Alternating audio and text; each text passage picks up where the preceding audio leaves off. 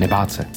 Rozhovory o strachu, obavách a o odvaze jim čelit. S veselou myslí připravil Skautský institut.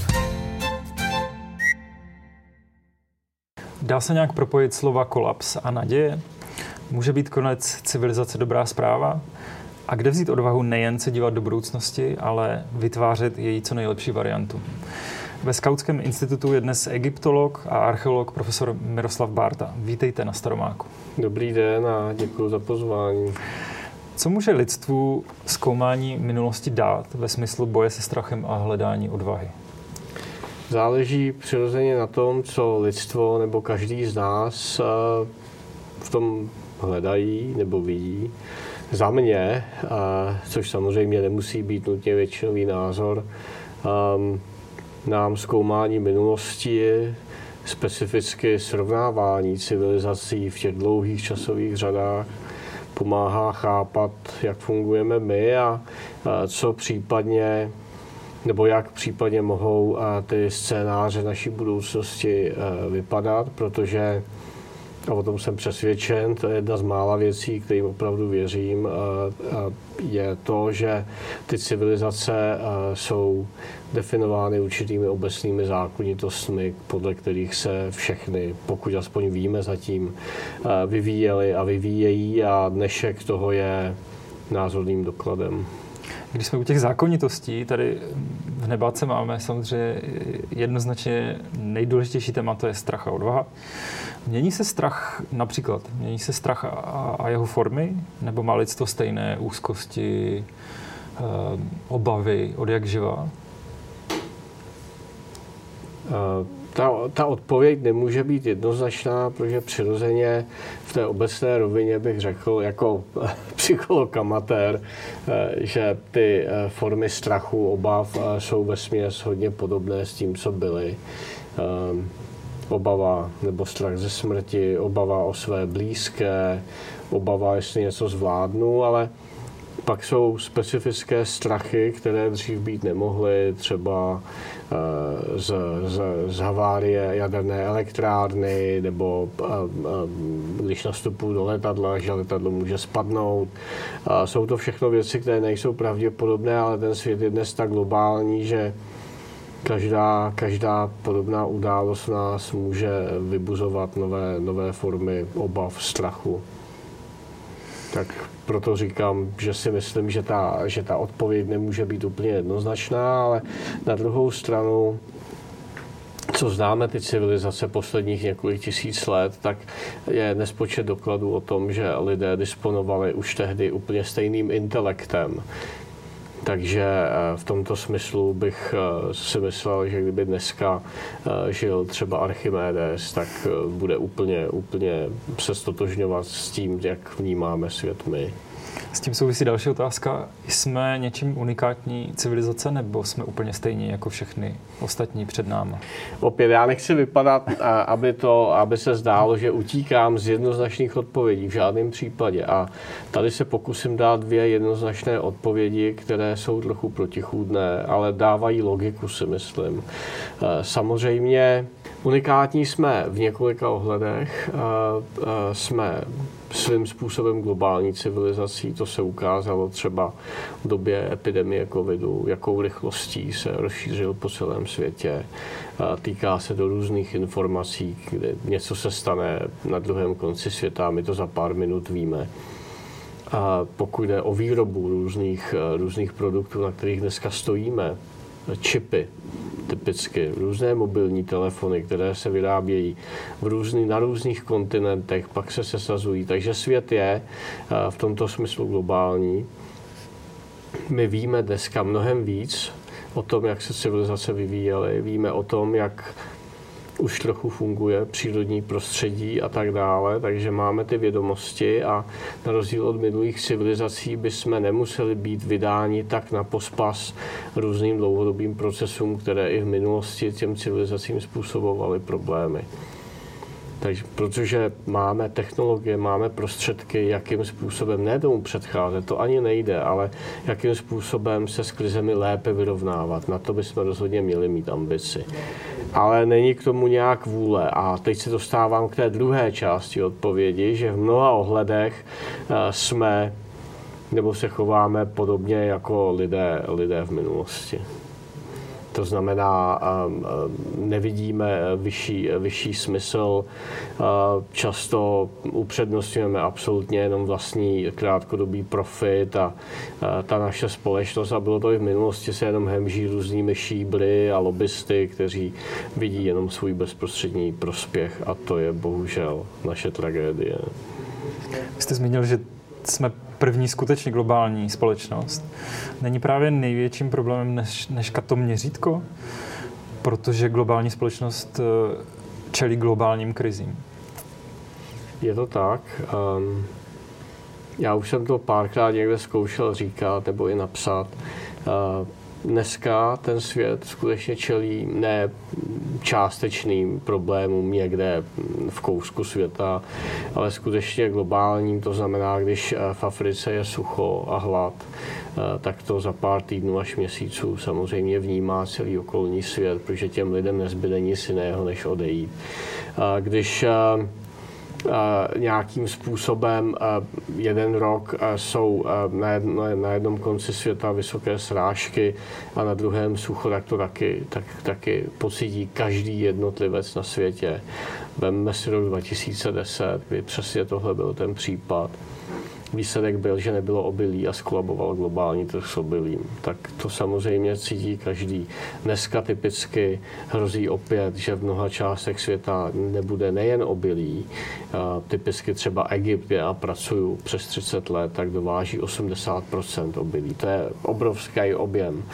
A stejně tak bude problém s umělými hnojivy. A tak, jak se zhoršuje třeba kvalita půdy všude po světě, tak přirozeně ten požadavek na umělá hnojiva neustále roste. Takže tohle jsou všechno věci, které si žádají samozřejmě nárůst CO2, proměny přírodního prostředí. Ty nelze řešit parciálně, nelze řešit jenom v Kanadě, jenom v Jižní Americe, jenom v západní Evropě, ale je potřeba opravdu globální leadership, který v tuto dobu já bohužel zatím nemám, se mi nepodařilo ho nějakým způsobem zavnímat, ale máte zcela jistě pravdu, bohužel.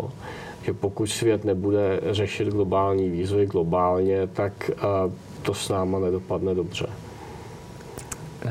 Nedělám vrásky fenomén, kterému se říká synergie krizí. Vy jste říkal těch krizí víc. Není největší problém 21. století, že se ty krize můžou propojit, a to je to, co způsobí náš kolaps, možná globální kolaps. Ty krize nebo ty krizové faktory se propojovaly vždycky. V archeologii se na to před více jak 50 lety vymyslel termín násobící se efekt, že každá ta společnost, civilizace má různé subsystémy a ty, když se dostávají do krize, tak najednou začnou spolu jako interagovat nebo do sebe narážet takovým způsobem, že ta krize se umocní, nesčítá, ale násobí. Takže ten násobící efekt je něco, co má tím ničivější účinky, čím víc je ta civilizace složitější. A my jsme poměrně komplexní civilizace, která když na Tajvanu není voda, tak okamžitě poklesne výroba čipů. A my to tady cítíme, protože onlineové obchody nemají jak prodávat počítače třeba. Jo. Tak samozřejmě v těchto ohledech to tak skutečně je. A dělá vám to teda vrásky, nebo se do budoucnosti díváte s optimismem? Mám smíšené pocity, protože vidím ty negativní trendy, takže mi to vrásky přirozeně dělá. Ale to poučení z těch dlouhých časových řád je, že člověk vždycky nakonec ty výzvy, které na něj přicházely, zvládl.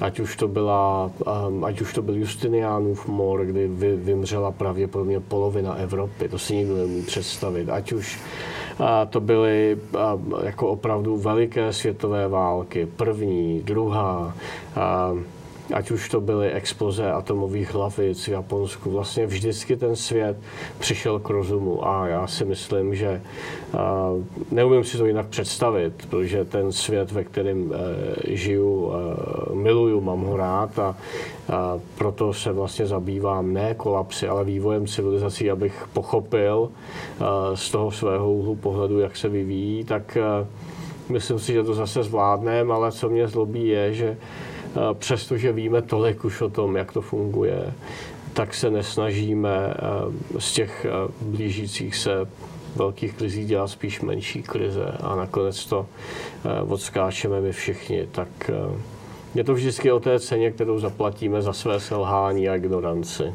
Neměli jsme jako lidstvo vždycky v historii problém s prevencí krizí právě. Ale v tom jsme právě jiní. Ty civilizace před náma nesrovnávali svůj vývoj s jinýma, aspoň o tom nic nevíme a nemyslím si, že to tak bylo. Nehledali jako klíček k tomu, proč zrovna mají nějakou krizi. Nezamýšleli se nad tím a neměli ten globální... Nemohli to uchopit. My jo. A přesto je nám to, zdá se, k ničemu. Jo. Tak to je vlastně něco, co potvrzuje i výrok jednoho britského historika, že civilizace nikdo nepřichází zabít, ale že páchají sebevraždu. Vy se tím zabýváte roky a jedna z těch stěžejních věcí pro vaši práci, myslím, je, že varujete před nesprávným výkladem slova kolaps. Proč? Protože má různé významy. Všichni ho známe nejspíš v souvislosti s vyhnutím megafauny, brontosaurů, dinosaurů, všech těchto šíleně obrovských potvor. A to znamená, že kolaps se rovná vyhnutí, zkáza, záhuba. V těch společenských vědách, když uvažujeme vývoj společností, civilizací, tak je to obvykle tak, že ten takzvaný kolaps znamená jenom rychlou ztrátu složitosti toho systému, protože ho začínají pokládat vnitřní negativní faktory a zároveň nedostatek energie, kterou potřebuje ne na to, aby udržel tu svoji úroveň, ale aby se mohl dál vyvíjet. A vždycky na to lidi tak jako koukali, jako to je tak vědecký, co to vlastně znamená. No a po 24. únoru si dneska každý umí představit, co to je rychlá ztráta zdrojů. Tak takhle to je a jedním dechem je třeba dodat, že to neznamená právě tu záhubu a tak dále, jenom prostě skokovitý propad. A ještě ten skokovitý propad ve zdrojích, ve fungování, ve složitosti hodně hluboký, tak už to není krize, ale kolaps. To znamená, že to, co fungovalo, už nefunguje a nové způsoby se musí teprve, nové způsoby, jako jak budovat tu společnost, se musí hledat. No, energie je extrémně důležitá a říká se, že revoluce začínají u ceny chleba a benzínu. Ale je problém i ve ztrátě vize? Když jsme u té třeba duchovní úrovně, není postmoderna pro nás extrémně destruktivní v tom, že my nemáme vizi budoucnosti? Děkuji za ten dotaz, tak máte absolutně pravdu a jsem rád, že na to přišlo, protože já rád říkám, že krize se nevyhrává jenom technologií, ale především leadershipem a srdcem. A když bych měl použít jeden příklad za všechny z nedávné minulosti, aby to nebyl nějaký pravěk nebo starověk, tak si vemte Velkou Británii a Winstona Churchilla. Kdyby jsme měli jenom Excelovou tabulku a tam dali jako připravenost Britů na válku a Němců, tak každý by řekl, včetně umělé inteligence, no to nedává smysl, začněte se v Británii učit německy. Ale ty Britové a Churchill řekli, že ne, že nehodlají prohrát za žádnou cenu a že budou bojovat s tím vysloveným zlem na zemi, ve vzduchu, na moři, pod vodou a nakonec vyhráli. Tak to je podle mě veliký, veliký příběh jedné společnosti, která to nevzdala, ani když se zdálo, že už nemá žádné možnosti. A takže v tom vašem výroku, že civilizace stojí a padají s myšlenkou, tak to rozhodně je pravda. Ono to je možná vidět i teď na tom, že nepadla Ukrajina v boji proti tomu obrovi v prvních dnech, ale drží ta myšlenka, včetně ty jedné silné osobnosti v čele. Případ ukrajinského pana Zelenského je jako velký příklad dnešního leadershipu. No. Existuje nějaká společnost nebo civilizace, která kolaps nezažila? Co například přírodní národy jako Inuité nebo ti takzvaní indiáni? Důležitý je si říct, že čím je ta společnost jednodušší, tím je vlastně odolnější, robustnější. A já rád uvádím jako příklad původní obyvatele Austrálie, u kterých dneska se ví, že v Austrálii žili už téměř před 60 000 lety. To jsou nejstarší archeologické datované doklady jejich přítomnosti na tomto kontinentu. A tato společenství přežila vlastně až do příjezdu Bílého muže desítky tisíc let, protože byli schopni žít tak v souladu s přírodou, že se adaptovali na cokoliv, co přišlo. Jo. Nemluvím samozřejmě o dopadu meteoritů, o průměru 1 kilometru, ale přežili to všechno až na příchod Bílého muže, tak to pro ně byl vlastně kolaps, protože přestali fungovat tak, jak fungovaly, až na výjimky, a dneska mají samozřejmě ty domy a satelity a mobilní telefony, ale zároveň v tom severním teritoriu je možné vidět, že jsou vědomi toho svého původního života, který pokračuje v jistých formách dál.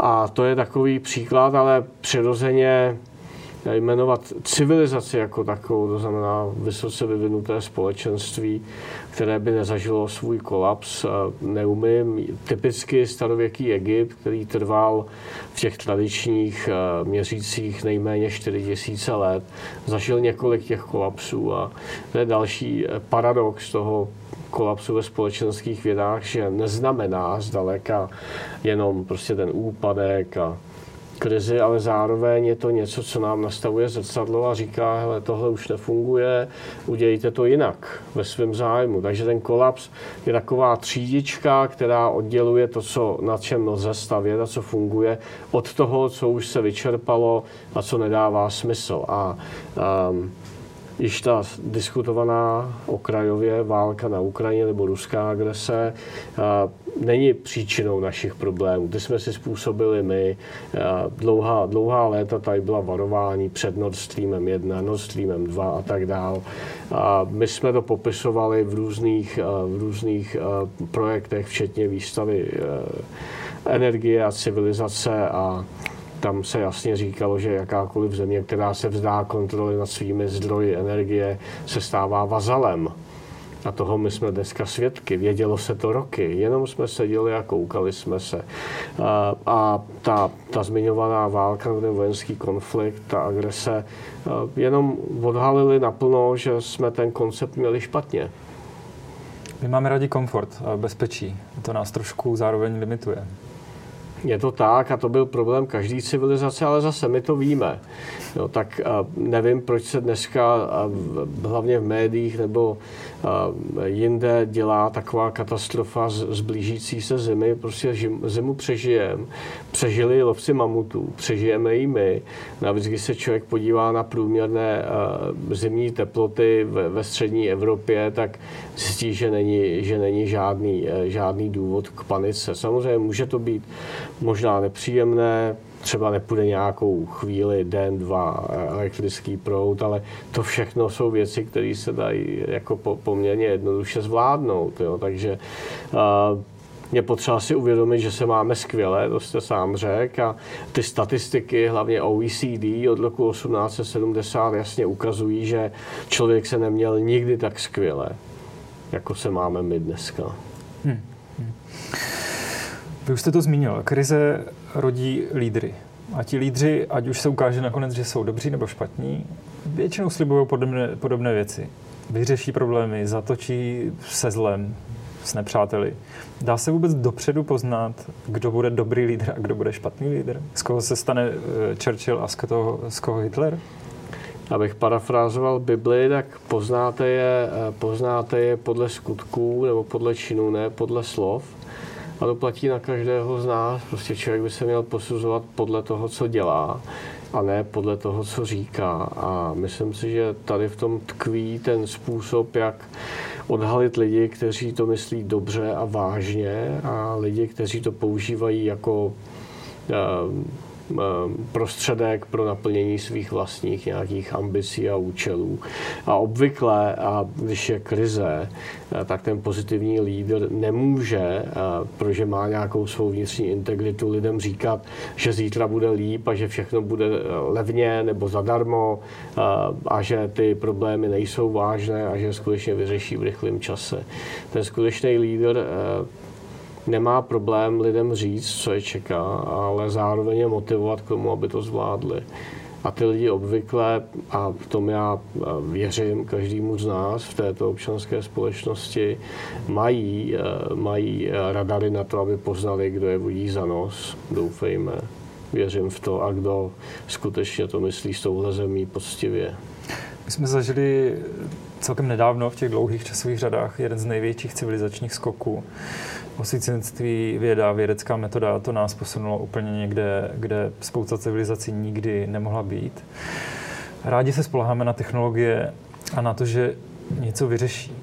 Nefunguje ale takzvaný Jevonsův paradox, to znamená, že efektivnější technologie vždy vede k většímu plýtvání a větší spotřebě zdrojů. Není to trošku past? Vy jste se teda připravil důkladně a divil byste se, ani vystudovaní ekonomové nebo technici obvykle nevědí, co je Jevonsův paradox. To znamená, s každým dalším pokrokem plýtváme víc a víc. No je to tak a dneska vlastně nevíme, jakým způsobem se s Jevonsovým paradoxem vyrovnat.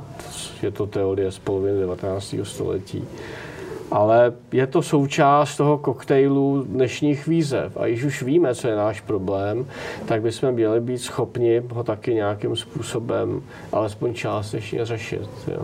To je ten příběh moderní civilizace celoplanetární. Postavit se výzvám, ne před nima utíkat nebo zavírat oči, postavit se výzvám, které dneska jsou celoplanetární. Protože když je nevyřešíme a budeme si myslet, že jako to je problém jižních Čech, Prahy, západní Evropy, no tak se potážeme se zlou. Vy jste jeden z těch šťastných lidí, kteří dělají to, co je baví, skutečně baví. Pojďme se ale podívat na odvahu a strach v rámci vaší profese. Měl jste někdy z něčeho strach jako archeolog, že upustíte vázu, která je stará 5000 let? Tak já mám v Egyptě na starosti výzkum. Tam to není jako u nás hodně anonymní, tam, když se něco stane, tak za všechno můžu já, protože ta koncese je na osobu, takže to zažívám permanentně, protože odkrýváme věci, které mají nedozírnou hodnotu. Ostatně v době covidu, bohužel, tady byla jedna z největších výstav, co kdy vůbec na světě se dělaly v době Staré říše, Sluneční Králové, a ta cena těch našich nálezů byla tak obrovská, že nešla ani pojistit, takže musela za to ručit vláda. Nešlo to vyčíslit. A každá ta věc je jedna. Jenom jedna vznikla v historii téhle planety, a když by se jí něco stalo, tak nelze vyrobit novou. Jo. Není to jak, když nabouráte auto, tak si koupíte to samé auto, pokud na to máte energii. Takže to je jedna stránka. Druhá stránka, já jsem hrozně přemýšlel, protože jsem chtěl přinést jako poctivý příběh, protože jste mi říkal, kdo tady všechno byl, a to ti lidé vyprávěli o svých straších, které skutečně byly závažné, tak já jsem nejednou málem přišel o život, ale jedna ta chvíle mám ji furt před očima a je to vlastně něco, co v sobě těžce nesu. Byl jsem archeolog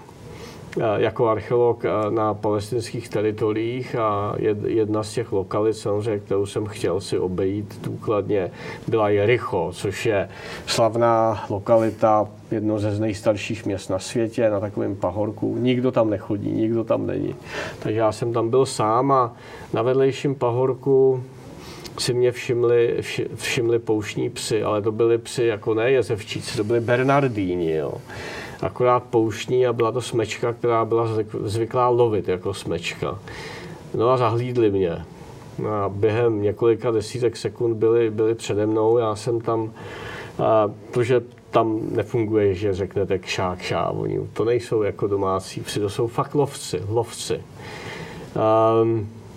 Tak já jsem stál na říce s fotobaťohem, měl jsem v ruce poslední kámen.